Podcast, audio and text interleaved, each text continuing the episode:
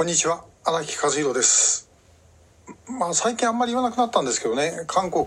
から日本は謝罪しろ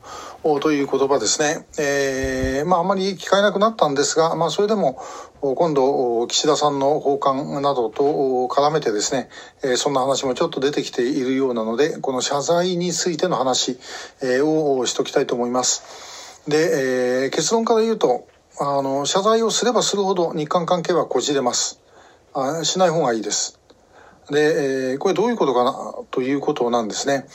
で、えー、謝罪というのは何について謝罪するのか、植民地支配とかいう言い方をします。まあ、あの、正確には日韓併合の時代さんじゅうごねん、あるいは保護国家からすればよんじゅうねん、えー、ということになりますが、この時代、韓国のその国権を剥奪したというようなことから来るわけですね。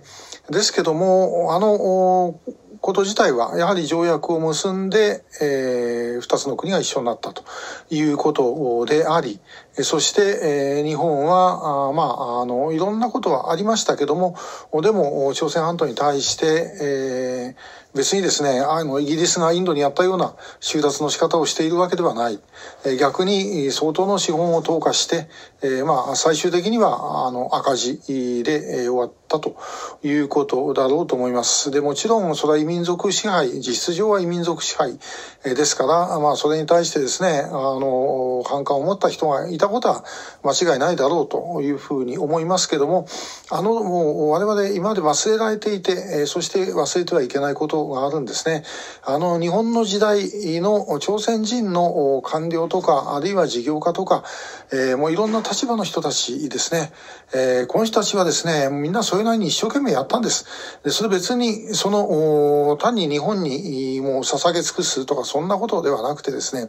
やはり朝鮮を良くしようというふうに思った。そしてまあ、あの中にはそうやってだんだんですね、自治権を獲得していこうとかですね、そういうことをやっていってということです。で、えー、そこで頑張った人たちが後にですね、日本からあの別れた後で大韓民国を守ったわけですね。えー、朝鮮戦争で本当に戦った人たち、えー、そして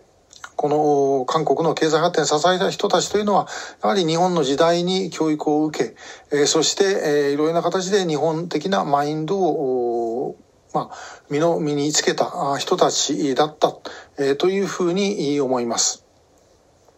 で、えー、まあそれをですね、改めて、えー、考えてみたときに、そのことまで全て日本の側から否定してしまったら、これ一体どうなるのか、もうそういう人たち本当に浮かばれないですよね。で、えー、今はまあ韓国の中でそういう意味では歴史の見直しをしている方々がたくさんおられます。で、日本の時代というのはやはりその韓国の近代化でもあったということを言っている。当然左翼の側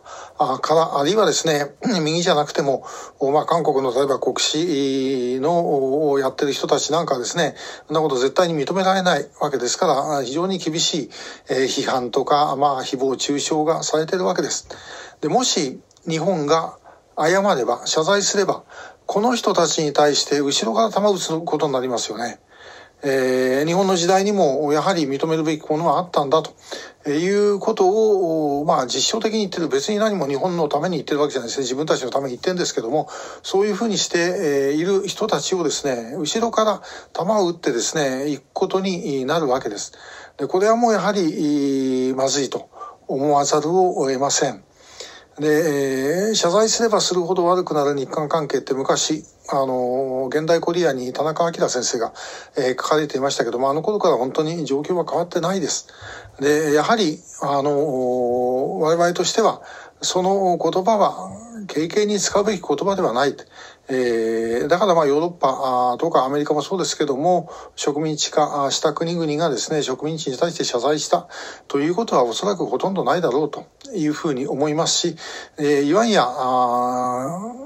西洋式の意味の植民地でなかった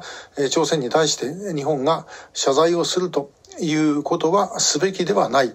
と私は思います。それこそが日韓関係をもう少し正常な形にしていくためにどうしても必要なことだと思います。日本人はついなんか謝ってしまえば、